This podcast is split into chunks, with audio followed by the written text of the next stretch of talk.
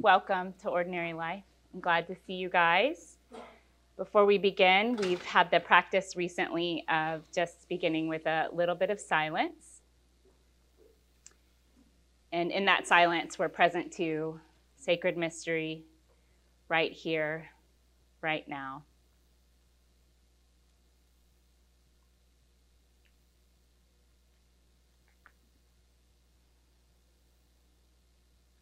Our hope is to know who we are in sacred mystery and whose sacred mystery is in us. And this is our intention in ordinary life as well, just bringing that right here.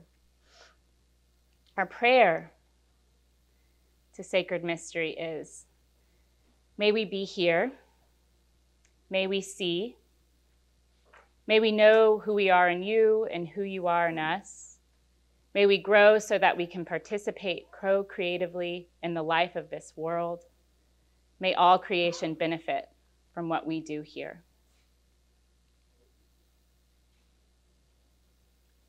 And remember that no matter who you are and no matter where you are in your spiritual journey, you are, welcome here. I um, am really excited to introduce one of my oldest friends to y'all today, who's also just doing amazing work in the world. So he's not here because he's one of my oldest friends, but that's a bonus um, that I have really smart and creative and really active friends. So this is Jaime Gonzalez. Um, this is a picture of us from 20 years ago. Um, not just us, we are the ones circled in red. That's um, my 25th birthday, mine and Katie's 25th birthday. Yeah, yeah so Jaime Jaime is married to a friend of mine who I grew up playing soccer with. Mm-hmm. So I sort of inherited Jaime.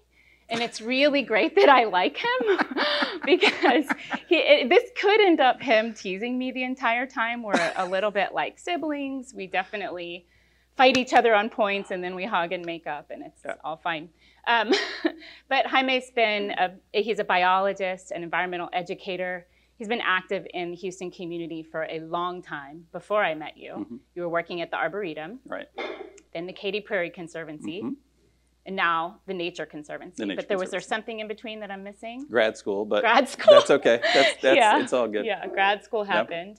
Yep. Um, so Jaime is a co- climate activist. He is an educator in environmentalism and works really hard to it's a lot of what I think we're trying to tell this story of cosmology, trying to see the human as a part of nature, not as separate from. And this, I think, is part of, I would say it's spiritual for you, but you'll speak more on that. Yeah. So I'm really excited you're here, and I'm glad you get to drop some knowledge on us and help us to become better ancestors. Today, we're orienting this time around what does it mean to become good ancestors? What does it mean for all of us sitting in here to create a world that we can imagine our kids and our kids' kids and our friends' kids and our friends' kids' kids living in?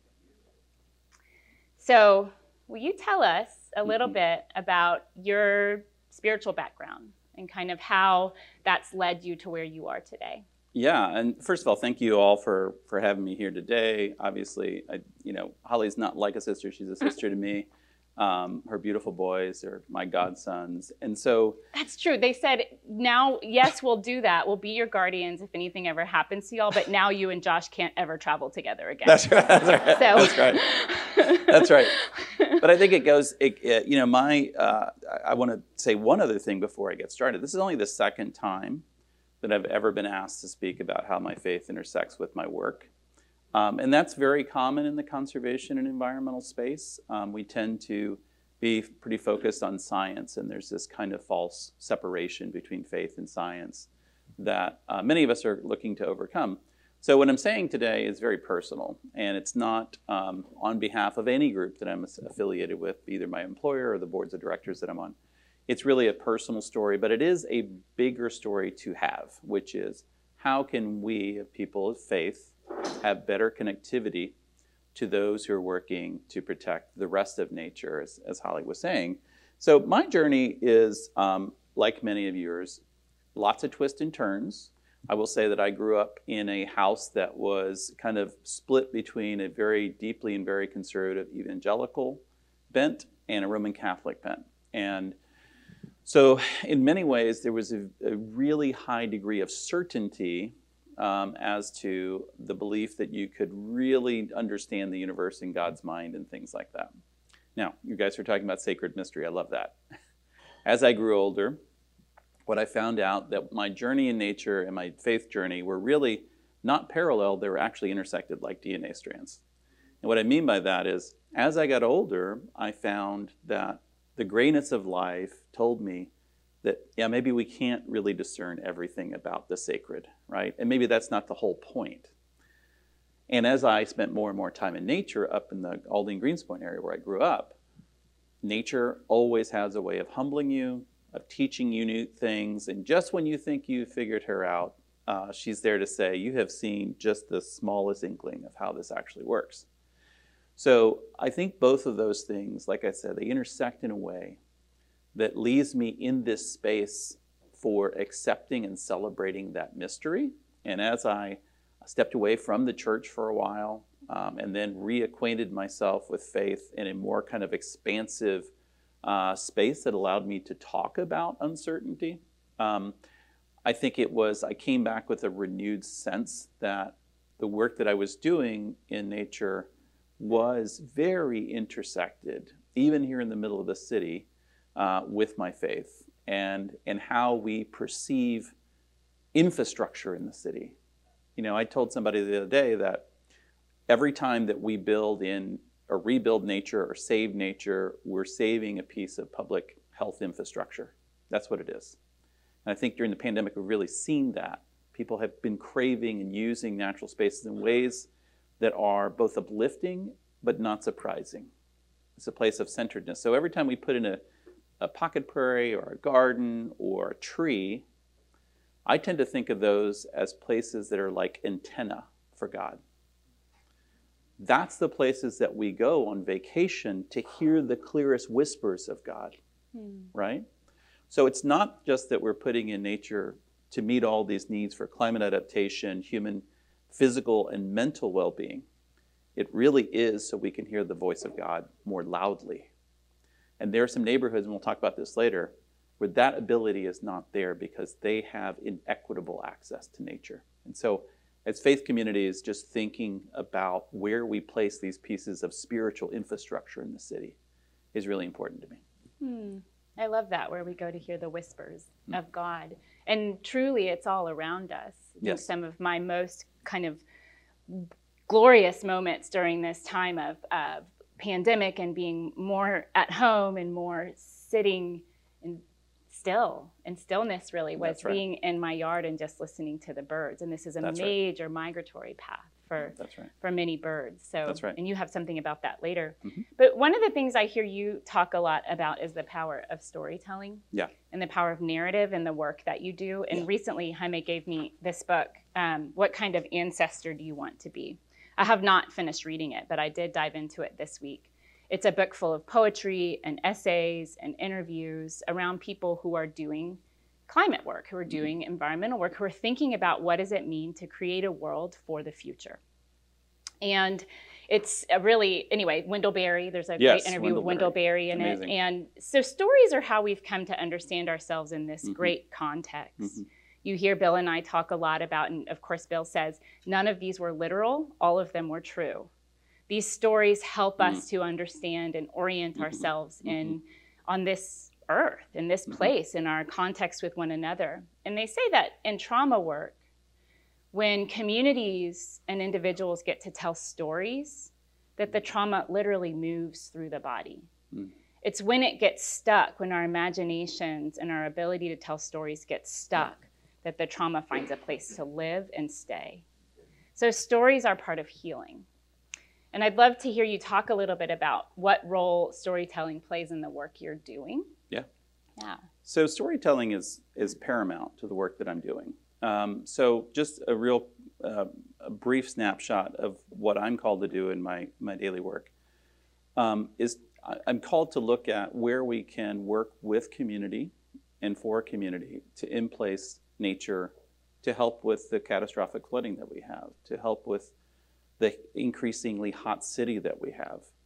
Um, you and your family were among the people I remember texting you all during Harvey, and you were on a kayak going to Uh, Katie's parents' house, trying to get absolutely. to yeah. Absolutely. We've, you know, we are the poster child for climate, um, the climate crisis. Mhm. You know, we've had four, or actually, we've had five 500 year flooding events or more since 2015, an Arctic storm, a pandemic.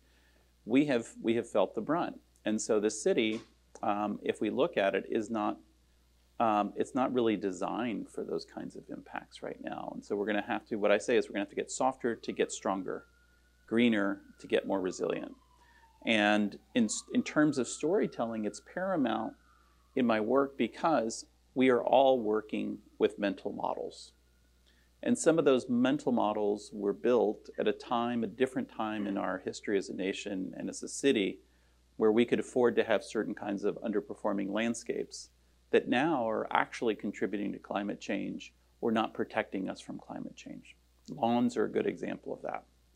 But many people don't know the, the full societal health and environmental costs of lawns. I'm not here to rail against lawns, but it goes to the fact that if our mental constructs are not aligned with the needs and realities of the moment, we can make poor decisions. So, one of the things that um, I think we're on this slide right here. Yeah. So one of the things that um, is most important in storytelling is that you that you go right at the heart of misconceptions. So one of the misconceptions, the biggest misconceptions that I find in my work is that we are not a natural place, Houston. A lot of folks, young folks, uh, don't come here, talent, because they say that you know we don't have nature like Austin does or some other places. And I have to remind people that two things. One is Houston is always its its economy has been always primarily based on nature. If you think about the ship, the the the, the port of Houston, oil, chopping up pieces of land and selling it to other human beings, right? It's always been a nature-based economy, but people don't really conceive of it that way. But it's also a biological hotspot on planet Earth, meaning that it's one of the best places for biodiversity. And a lot of people are shocked by that, but I'm not because I help to coordinate what's called the City Nature Challenge with the Museum of Science and Bayou Land Conservancy. That's a, that's a global challenge where people like you can use an app called iNaturalist to go and document what's alive around them. Well, if you look at that slide, we came in first place in the US for the third year in a row, and number three in the world for the number of species that were observed. We are a biological powerhouse, but this is where that construct, that mental model can get in our way. If we really do believe that our nature is lesser than somewhere else, we're not going to fight to save it. And we'll have all that loss associated with it, right? So that's one bit of a mental construct that needs to be shifted. And so much of my work is just that it's to break these old mental models and to dialogue in the mystery with people. Um, and so, um, another case in go? point, uh, yeah, go? is that flooding is actually our most dangerous environmental threat. Now, flooding is incredibly uh, dangerous, and it also is very greatly widening inequalities or sh- really daylighting inequalities that were ingrained in there already. But I'm here to tell you that heat is the thing that's going to undo this city if we don't get a handle on it. So last year I had a chance to go out with the city and the county um, and a group called HARC and um, work with about 80 volunteer scientists to go out and map heat across Houston and Harris County. Now we have a map of where the heat is really building up quickly. And the neighborhood that I'm working in um, showed up to be 17 degrees hotter Fahrenheit than the most leafy, affluent neighborhoods. That's very dangerous uh, to the body and, and to the mind, right? So it's, it's this kind of thing that, that reminds me that if we don't get the story right, all the funding, all the, uh, the energy for making change, the things that we need to change the world in positive ways, talking about going forward, we can't do that because we're locked in old models. So storytelling is critical for everything that I do. I always consider it a, a chief conservation strategy. It's not just about measuring the inputs and outputs and what happens on the ground, but rather, are you telling that story right and is it furthering the work? So, hmm. So there's also this story of science and religion, Yes. right? And I think it, they they've been separated, they've been put back together, they've been each other's devil childs, Yeah. and and I think we're in this moment in the 21st century, especially where science and religion need to make sense of each other. That's right. So what do you how do you make sense of that story? Do you think it's possible to bridge or bring together science and religion? Yeah, several years ago, I worked with a wonderful person named Lis- Lisa Bryn Skelly, who's over here at an evangelical church. And, and we had a conversation with a, another person named Carol Burris and, and other people uh, who's in the Unitarian faith about why is it that we have this disconnect between all the amazing congregations and communities of faith of all different uh, faith traditions in Houston that are doing great environmental work, both here in Houston and internationally in terms of water and air and climate and biodiversity. Why do we have that separation where they're doing great work? We have the secular uh, groups that are working on these issues, and they're doing great work, but very rarely do they speak to each other or coordinate any action. And I think that is it is because of that fear of endorsement right, on the part of the secular conservation and environmental community. They haven't yet learned the language in some, in most cases. Now there are some really great, great bright spots. They haven't learned that that that kind of bridge is not endorsement, right? But what it is is it is tapping into what people, what motivates people. And the shame of that is twofold. One is they can't have better coordination. But here's another uh, shame of that several years ago, I was at an environmental summit here in Houston, and my job was to bring people together around this question of faith and environment. And I led roundtable discussions, and I asked people, I said, if you're willing to share, how many of you faith, uh, folks are motivated to wake up and do your work in these secular groups, um, principally from your faith perspective? And I thought because so many people study science in the environmental community that that would probably be like 30, 40%. No, it was 87% of the people I talked to in three different groups. So those folks can't also bring their fullness as a person, even the thing that primarily motivates their work, it, into their work in a certain way. So I think that there's a couple of missed opportunities there. I don't think that they are contradictory in any sort of way. I think that they as Stephen Jay Gould, the, uh, the eminent evolutionary biologist, once said that, that these two represent two magisteria, right? That are intersected, but each have their forms of authority and knowledge. And so I, I, I think that if we're going to get to this new place, move forward for Houston and Texas and the nation, that there's going to have to have to be a very close coordination between these two magisteria it can't work. Uh, what we're doing is not working fast enough, and partially it's because we don't have sometimes the moral authority to do some of these things or the, the, the moral interests. So we need to understand the story of why people get motivated, and faith is one of those really important stories. So I would love to see more intersection. There is a group now called the Interfaith Environmental Network of Houston. It's trying to move some of that work forward between this bridging of not just houses of worship of different kinds, but also between these faith communities and the secular environmental um, groups. When I think about like science and religion, they're both ways of making sense of our That's world. right. And the two things that I think are incredibly linked between them is a sense of wonder, Yes. a sense of mystery, Yes. a sense of this thing exists in front of me, how do I make sense of it? Both science and religion ask that question. And they and science gathers evidence and has a method and religion tells stories. hmm So this is again this kind of you know, but there's a way to make these two copacetic. There's a concept in that we've been working with in my PhD program called autocosmology. Sometimes it's referred to as cosmogony, but it has to do with the self, how the person or the human sees him or herself in playing out in this grand scheme of evolutionary time. On the one hand, and I showed a similar slide about the Anthropocene a couple of weeks ago, we've done enough harm to shift the planet, the geologic structures of the planets, rivers, mountains, forests, animals, so that an entire geologic age could be called the Anthropocene. We're the first species to have affected the earth in this way that an entire era could be named for us. We could take that as like, oh, we're amazing. we could also take that as, wow, that we've done some damage. So, on the one hand, I think we're capable of this destruction. On the other hand, I think we're capable of so mm. much beauty and so much good and so much creativity. And I'd love to ask you these two questions, and we can do one at a time. But one, what are the most important shifts you think we need to make? Mm-hmm. And number two, where do you see pockets of goodness? Yeah. I think um, I think that the shifts that we need to make are both cognitive and physical, right? Uh, you know, what Holly's saying about the uh, the Anthropocene is absolutely true.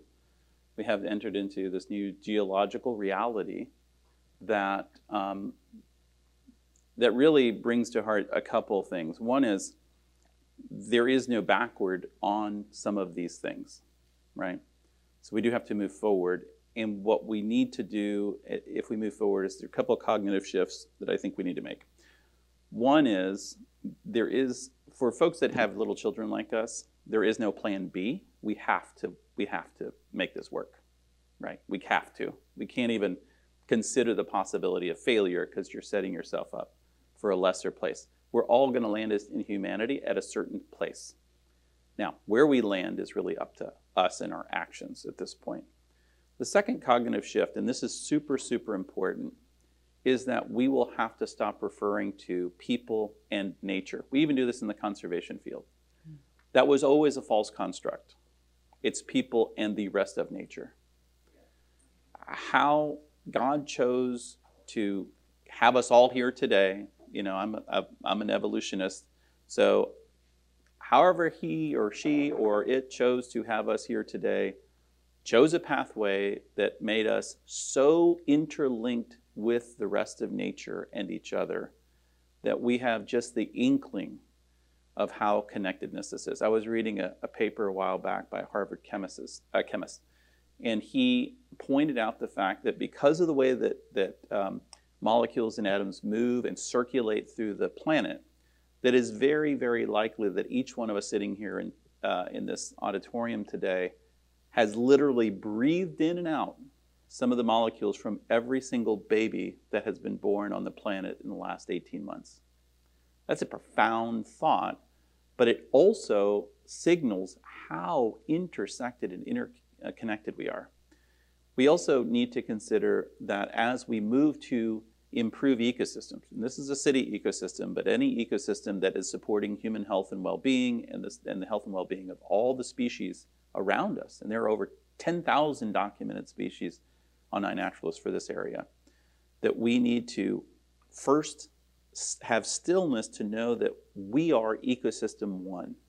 Literally, our bodies are an ecosystem that has more non human cells in it than it has human cells. Mm-hmm. We are home to tens of thousands of species, we ourselves. But when I tell that to people, they go, What do you mean?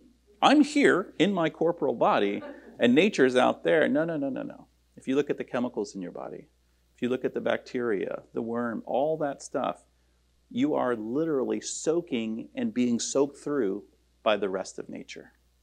So, the, the biggest shift that we will have to make if we are to survive on this planet is that we will fully embrace and act like we are part of nature and that we're wholly dependent on nature. When I think of um, all these grand schemes to go to interstellar space and go set up colonies on Mars and, and, and the moon, I think it's a lovely vision. And if you look at the, I'm a huge space fan. You won't find a bigger space nerd than me.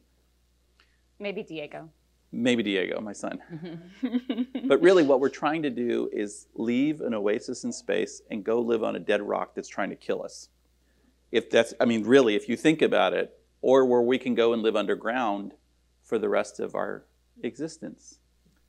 Is that really a plan B? For us? I don't think it is. I think it's a terrible plan B. I tend to think, I tell people that that's like being in COVID lockdown without the ability to go walk outside or go to the beach permanently. Mm-hmm. Okay, let's think about that for a second. So we need to stop telling ourselves these false stories that there's new, this new frontier somewhere that's going to save us and redeem us, and we're going to redeem that place. We are in nature, it's a beautiful thing. And if we embrace it for what it is and the gift that God has given us, we're going to be healthier, happier, and smarter uh, in the process. So I think that as we make these shifts cognitively, we also need to make shifts physically. And what I mean by that is in our cities and our suburbs, there are many underperforming, frankly, toxic landscapes. Every time we, for instance, mow any lawn, a lot of people don't know how dirty lawnmowers are. Running a lawnmower for one hour is the equivalent of driving a truck in terms of the pollution for 500 miles. Now, multiply that by all the yards and parks and power lines we mow. We are literally creating a toxic space for ourselves unnecessarily. So we're going to have to not think that um, that having this kind of Downton Abbey style landscape is what's in our best interests. We're going to have to think about what are those landscapes, what should the city look like differently to be healthier, but also to respond to these climate disasters differently. Can't, it can't work differently if it doesn't look differently. city needs to look differently, right? And then the last thing is save biodiversity wherever and whenever we can. One of these links to nature that a lot of people don't know is that when we lose species, we lose the prospect of our future. So there was a recent study that was done, I think, a year and a half ago. And it said by mid century, if we continue this kind of rapacious pattern of destroying habitats across the, the world through pollution and deforestation and everything, we may lose a million species. And some people, and it showed up, I remember it showed up in the Chronicle on page 23. Hmm. But the scientists who looked at that number and then looked at the UN Sustainable Development Goals, which is really how do we keep a sustainable planet for human beings that fights poverty, that fights inequity. 80% of those dimensions would be negatively impacted if we lose those 1 million species. As the butterflies go, we go. And that's not hyperbole, that's science. So if we lose those things, we will have a much harder time saving ourselves. And it's not, that's not metaphorical, that is literal. So um, any place that you could have a positive impact for biodiversity is a place where you're helping humanity. So you have, this is, you, they plant a pocket prairie every mm-hmm. year mm-hmm. in their front yard. So you like people will go to Jaime and Katie's yard and take pictures in the bluebonnets. In like on their front lawn, you get a lot of strangers I going, "Oh, look what we found! A bluebonnet sanctuary on Hatton Street." Ooh, I just told everyone where you live. Oh my but, God. Um, but anyways, um, so I think that, you know that's just like one small thing that you guys do every year to really say we're going to work with this cycle of right. um, natural rhythms. Um, yeah, one time we talked about if everybody planted just a small garden. I, there's a lot mm-hmm. of nostalgia around World War II, and I yeah. don't want to diminish it, but I also don't want to over um, over aggrandize it. Mm-hmm. But one of the things was these victory gardens, right? That's and right. Um, and those were in Europe, and they were in the states, and mm-hmm. it, this this idea that we could just plant basil. You know, you could just plant. I, I had this thought. I, we used to have chickens. We had six chickens, and eventually they stopped laying and really honestly six chickens wasn't enough to even feed a family of five because they're very moody. They have these lay times and then they go off of it for three months and then they kind of look at you like where's my food? And and then and then they stop and then they start laying again. And um, I but it was so cool to have eggs in the city yeah. that were just from my chickens. And that and i couldn't figure out how to make mm-hmm. them live with my vegetable garden too because they ate everything i planted. But you know, I'm still learning. Um, all of that to say that yeah. there are these little tiny sustainable things. And no, it's not totally legal to have chickens inside the city, but people in the heights don't care. It just depends on who your neighbors are. Um, so you can report me or not. They're all dead now. Um, but this, but this is, you know, these are small ways that we can yeah. sort of impact. Yeah. What's happening and being aware of collecting rainwater. I have a barrel of like a 250 gallon rainwater um, collector that I just water this one bed mm-hmm. with. And it's amazing to go, oh, what I'm using here has an impact on something that mm-hmm. sustains. Mm-hmm. And I, I, know that seems small, but it's a huge realization of how interconnected we are. What about pockets of goodness? Where do you yeah. see things happen? I just named your pocket of goodness. Yeah. um, Where do you see things happening in the city? Well, I think I think that there's a lot of pockets, bright spots that are working. Um, you know, sometimes I work with really some of the world class scientists around conservation around the world, and sometimes we really get in this mentality like, we, get a metric, we need to store this many gigatons of carbon, or we need to save this many acres of forest, or we need to, these huge, massive numbers that are frankly not understandable for a lot of people. Fortunately, we have very generous folks that, that support us in so many different ways to get that done. And, and sometimes we think, well, we got to do that, and this piddly stuff, if, you know, if you plant this little pocket prairie, or the, ah, it doesn't count. But we forget that human beings are asked to make these behavioral changes, and human beings need to touch and feel and see these things. So it's not that we need to save these giant landscapes and seascapes, or we need to do these smaller personal affirmations of our stewardship. We need both, and they're highly intersected, I believe.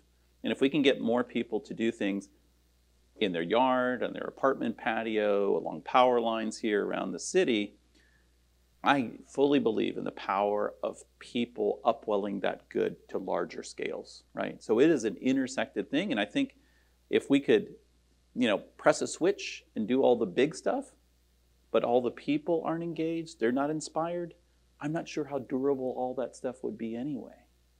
So let's Let's fulfill the goodness from the heart of the city all the way out to Galveston Bay and all the different habitats, right? So, in terms of the goodness, um, the bright spots, one of the things we were highly engaged, those of us who worked on the Houston's first resilience plan and climate action plan, is it was a very big call to use nature as a solution for many of these things, right? So the way that we're all having conversations in the city is, okay, we have these policies and procedures and departments that aren't used to doing things like this. So, how do we change those to fit the time? How do we produce the seed sources and the tree stocks to get where we need? So, um, you know, there are there are uh, schoolyard greening projects that are transforming what are otherwise very non-sustainable landscapes into places that soak up more water, more carbon, that get mowed less. I'm working on a project right now that I, uh, you know it's still in development, but it's a preschool where we're putting in like four acres of prairie wetlands so instead of getting mowed 42 times a year, it's going to get mowed once to twice a year. It'll soak up water that won't go out into the community. It'll soak up carbon from the air. And for these kids that are in a lower income situation that live in apartment complexes, they're going to see real nature. They'll see migratory birds. They will maybe even see fireflies because we have like night sky friendly lighting that goes off at night and doesn't mess up the animal's circadian rhythm.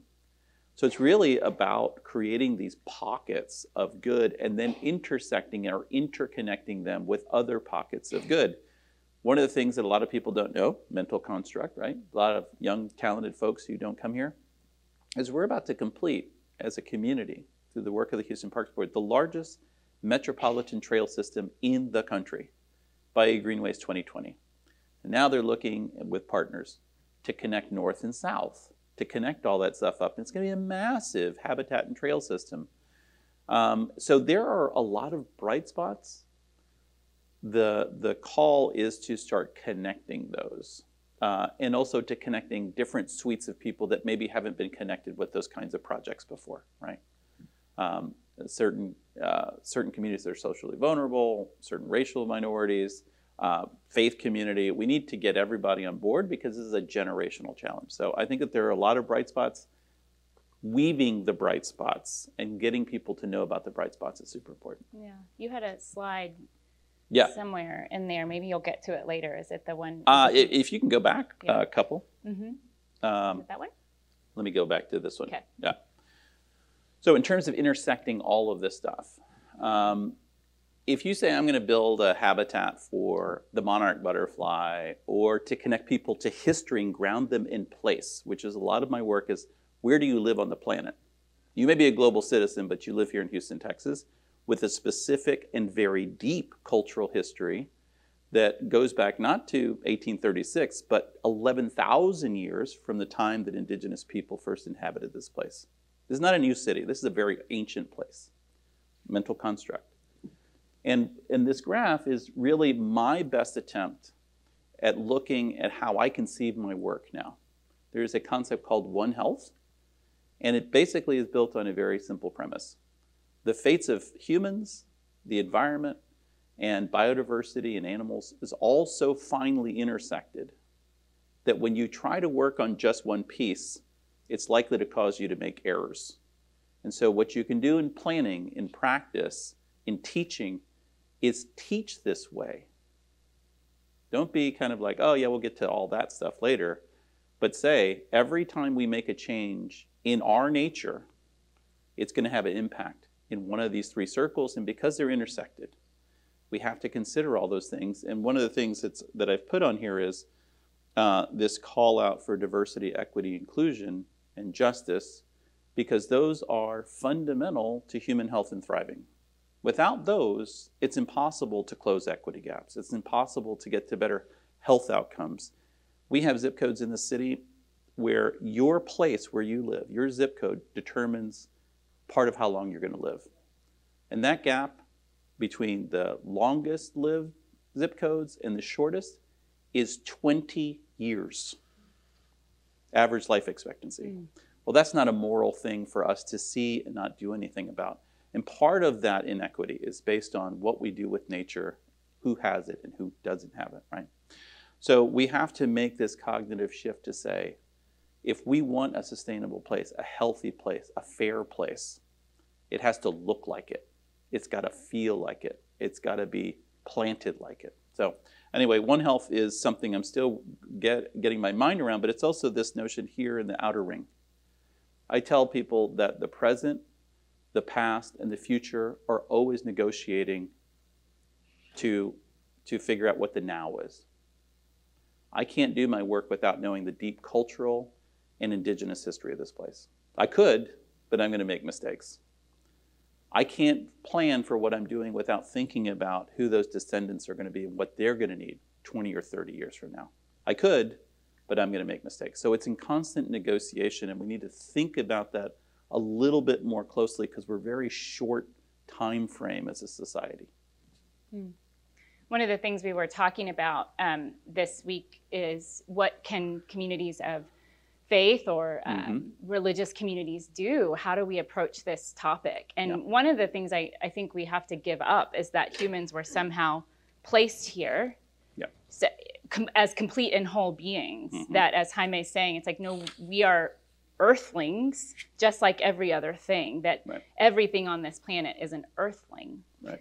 And I think one of the things that I, as you guys know, doing a, my work in cosmology and philosophy, and I think one of the things that cosmology gives us, as well as um, deep time evolution and really understanding deep time evolution, is this humbling and awesome responsibility or reality that we are here because of everything else that was. Mm-hmm. And we evolved out of that life force, from the same life force as the smallest microbe in the biggest mountain. That's right. We're, we're part of that life force. This, of course, I think is a scientific idea. And it's also mm-hmm. a profoundly spiritual one. That's right.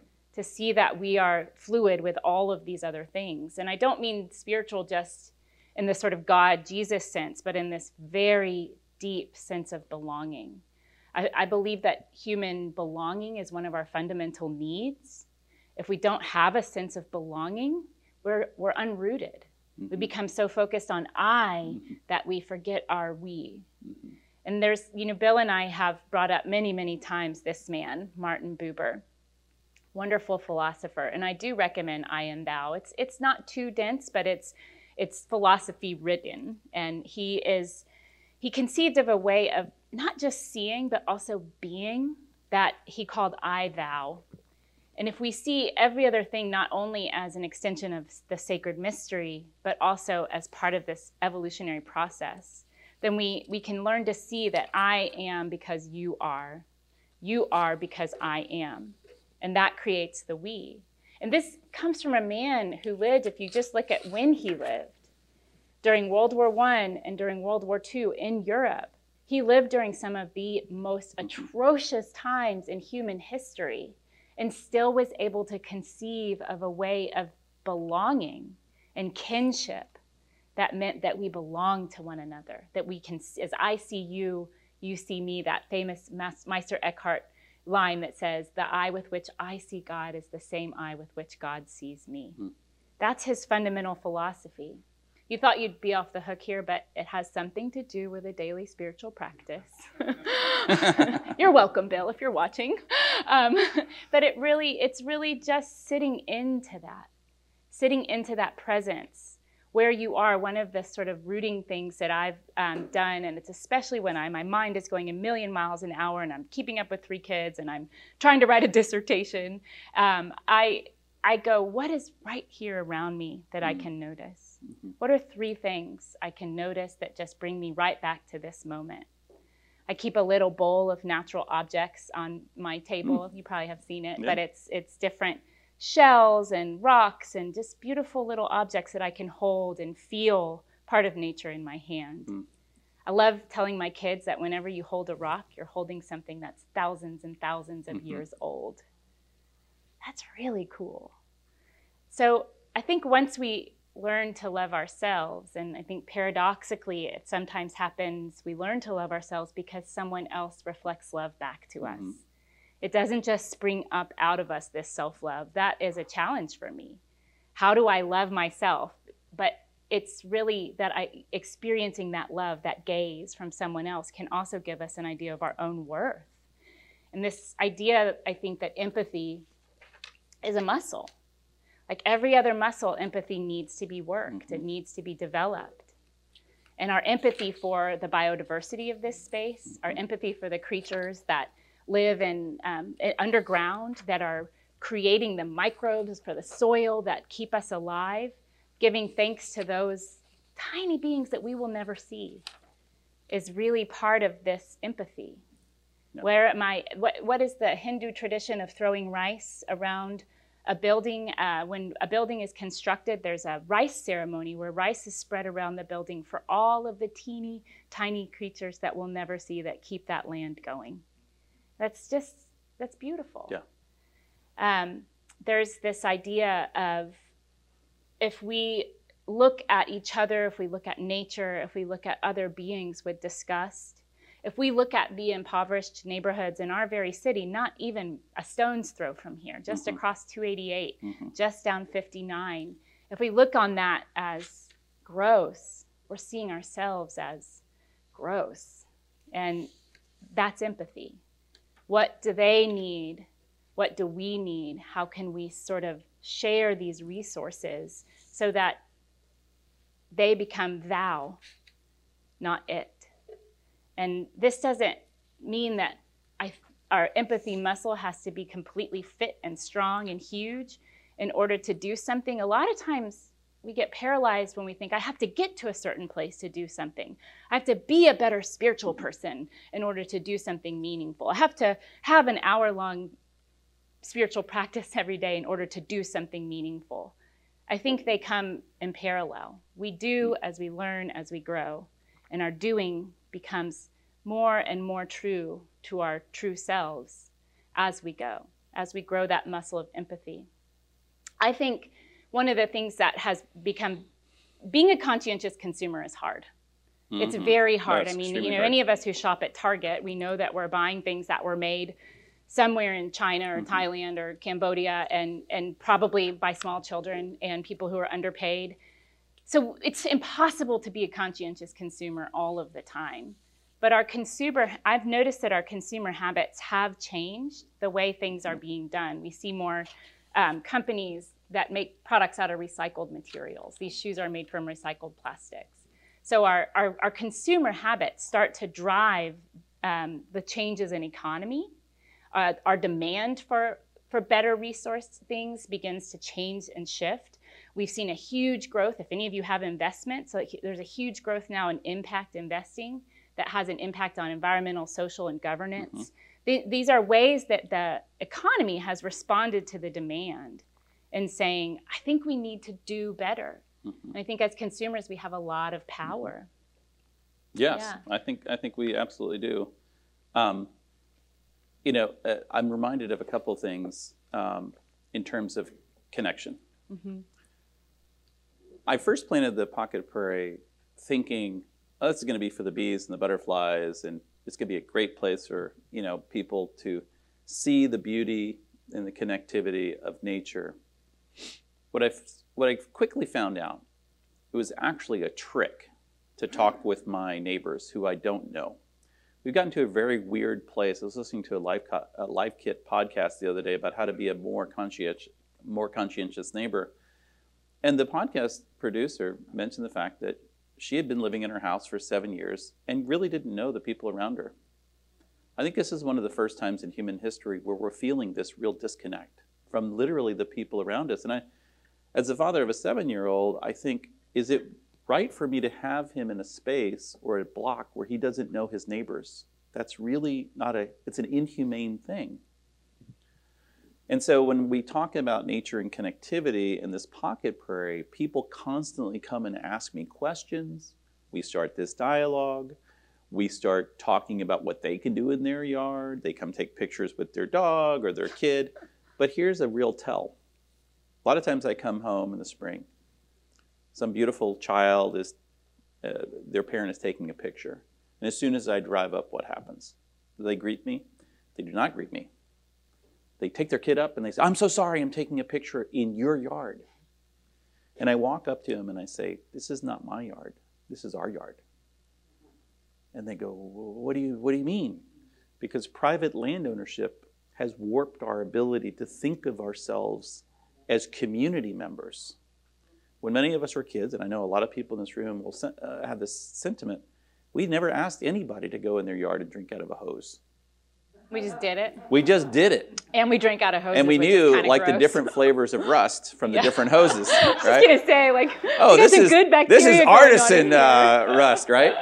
Well we've gotten away from that. Yeah. We have staked out our our forts. And I think there's a sadness to that. But here's the thing about nature is the place where people mix. If you go to Hermann Park, you'll have people of every economic and ethnic um, background you can think of. It's one of the only places where our society, our civic society, mixes. And so nature is not only all these beautiful things for connectivity uh, in terms of spiritual and getting these ecological performances we need, it's one of our great hopes that we will stay together as a people that is very fractious right now. It's the place where we can mix, right? So that connection in nature and what you're talking about in terms of like linking to people across the world and making sure that our comfort doesn't come from their discomfort is super important to see ourselves in that light. So I think that's right. And, and one other thing I didn't mention earlier in terms of thinking about and how, and we'll get into this in a second. So I'm going to put this, because I hadn't really thought about this before Holly really pressed me to think about this, because she's, she's incredibly like considerate. She thinks about a lot of different things and gets pushes you, which is great. think about said my think about the Bible. So I have mother. a I have a this green Bible, right? And it and it kind of puts words in green that are referential to the earth, to nature, to things like that. Here's the, what I was reading through this. It occurred to me. Where did Jesus teach? Did he teach mostly in synagogues? Note, so most of the most of the New Testament, in terms of his ministry, he literally was saying, if you want to hear the voice of God, come out to the lake, go up to the hill, hear me in the garden, let me interact with nature. So literally, to hear the voice of God in a literal sense in that way, you needed to go out into nature. So I love beautiful sanctuaries like this. I'm a member of the Presbyterian Church, and we have a sanctuary. But where I hear God the clearest is outside. And also, think about this in terms of what kind of ancestor you want to be. Think about all the nature metaphors that Jesus uses. Why did he use those?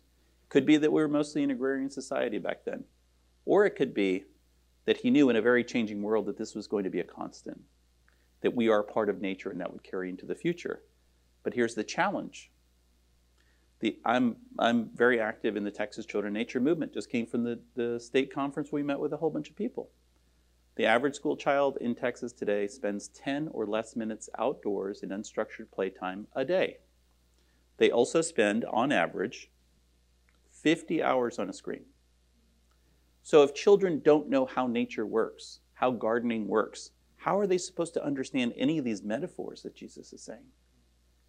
So it's kind of a challenge to our faith as well as the planet. in terms of rootedness and understanding. So I just wanted to to bring that up because it occurred to me because Holly had me thinking about all these things that that that this whole nature thing is not a sideline. Well, Thich Nhat Hanh, wonderful Buddhist, Mhm. engaged Buddhist who really brought Buddhism to the West, has a practice that I think both Bill and I have referenced in here before of gratitude. That when Mm. I'm drinking this coffee, it's connected to so many parts of the Yeah. world. Yeah. Where the coffee was grown, who picked it, who roasted it, who sent it, packaged it, where this cup was made. There are so many aspects just in drinking this one cup of Mhm. coffee that I'm connected to. And in his practice, he goes all the way back to, you know, the, the sun that nourished the beans, the water that that drenched them to make this cup of coffee possible. And for that, I give gratitude. Even that practice is just like, oh, wow, the whole world is in this cup of coffee. And for me, that's humbling. Mhm. Um, one of the things that I think we've become really addicted to is, and I want to be really careful because I don't think individualism is all bad. I'm trying to rush through this slide because we didn't really use it. But um, is that we've become really addicted to the idea that I matter more than everything else. And the individual is made up of a psychological, a biological, and a sociological interconnection. And that makes the self. Right? So that's how I understand me in the world. And those are our typical medical and psychological models that put together biological, psychological, and sociological. And it is so important to have ego strength. It is so important to know who I, Holly, am in this world so that I know what I bring my gifts to and how to bring them. But it is also important, and you, y'all hear me say this a lot, to have this embedded sense that I'm embedded in. I would change this model to add the ecology, Mhm. to add the cosmology, to add the entire system that we are part of and that we bring with us into every space that we operate in. So there's a there's a, a project that I really highly recommend. I, I think you sh- would enjoy it too, which is called the Human Energy Project, and it's one of my professors, Brian Swimme, is part of it, and he is really thinking about what is the human energy here on Earth and how do we harness it. Uh, Teilhard de Chardin said, if we can harness the energies of the human, we can discover fire again. Because that's how powerful we are. And we can create love. So the last thing I'd like to ask you about, and this is where we'll close out, we have a few more minutes, is we have there's this concept of migrations, right, or sorry, murmurations, right? Murmurations, right? And murmurations, the, the starlings um, speak to the seven starlings on their left and the seven starlings on their right, and they stay in sync with these little micro messages that they get so that they create this swirling magical dance of a murmuration. And they all stay in sync so that one doesn't get eaten by the peregrine fountain, falcon. Okay? We have that ability as uh, human beings too. and many Native American tribes, there is a, th- a thinking around seven generations back. So we get wisdom from our ancestors and we think seven generations forward. What would you want to leave? What is the legacy you want to leave for Diego, for seven generations from Jaime Gonzalez? wow. End with an easy okay, one. we're done. Uh, yeah, we're done. Uh, I think I think a chance. That's Hmm. what I want to leave him with. I want him to have a chance at having not what we had, because what we had in many ways was based on based on an unsustainable model. What I want him to have a chance at is connectivity to others, and a, uh, and a chance to have a world that is supporting his mental, physical, well, uh, spiritual, and cultural well-being but in the sense that it's not all about him, like you were talking about. It is, does he see himself as part of a broader group of folks with responsibilities uh, to those folks as well? So I want to leave him with a, with as healthy a planet as we all can do, and with uh, with maybe a, a a bunch of questions. That's I, mean, I don't want to leave him with a bunch of answers. I want him to be able to ask the right questions, right? Because I think that we are in a place where we have so many challenges, politically, socially, environmentally, that we need to become skeptical we need to ask questions of old models. We need to have the right questions and not fall into orthodoxy because orthodoxy is not nimble and it's not quick enough to deal with these challenges. But also, I don't want to leave you on a negative note. There is a possibility that for our kids, if we rethink about these things, and not just we, but the younger people who are coming up and demanding voice because it's going to be their world, and, and, and you know, praise God for that because it, it is their world and they need to show leadership now because it's not going quick enough. I, I can see a world that is better in sync, more connected, that really calls out to the fact that that we need to recreate the world in a better place.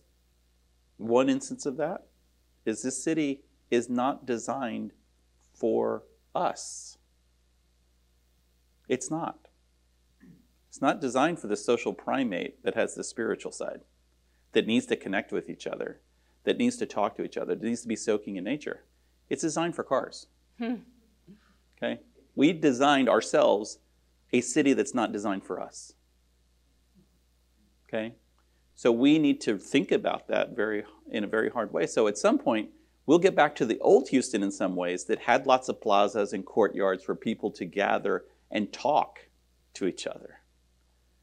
We will break up some of the grid of driving lanes and think about this city in a different way. So if I come back, you know, when, when my son is, you know, 80 years old, we might see a very resilient, beautiful green city that looks a lot more like a garden with lots of places for all of us to mix. So, Yeah. just a chance is what I want to leave him with, and, and your sons as well. Just a chance. Jaime, I'm so glad you were here today. I love you, brother. and I'm thankful that y'all came. And remember this week that no matter where you go, no matter what you do, you carry precious cargo. So watch your step. Thanks for being with us. And thank you for having me.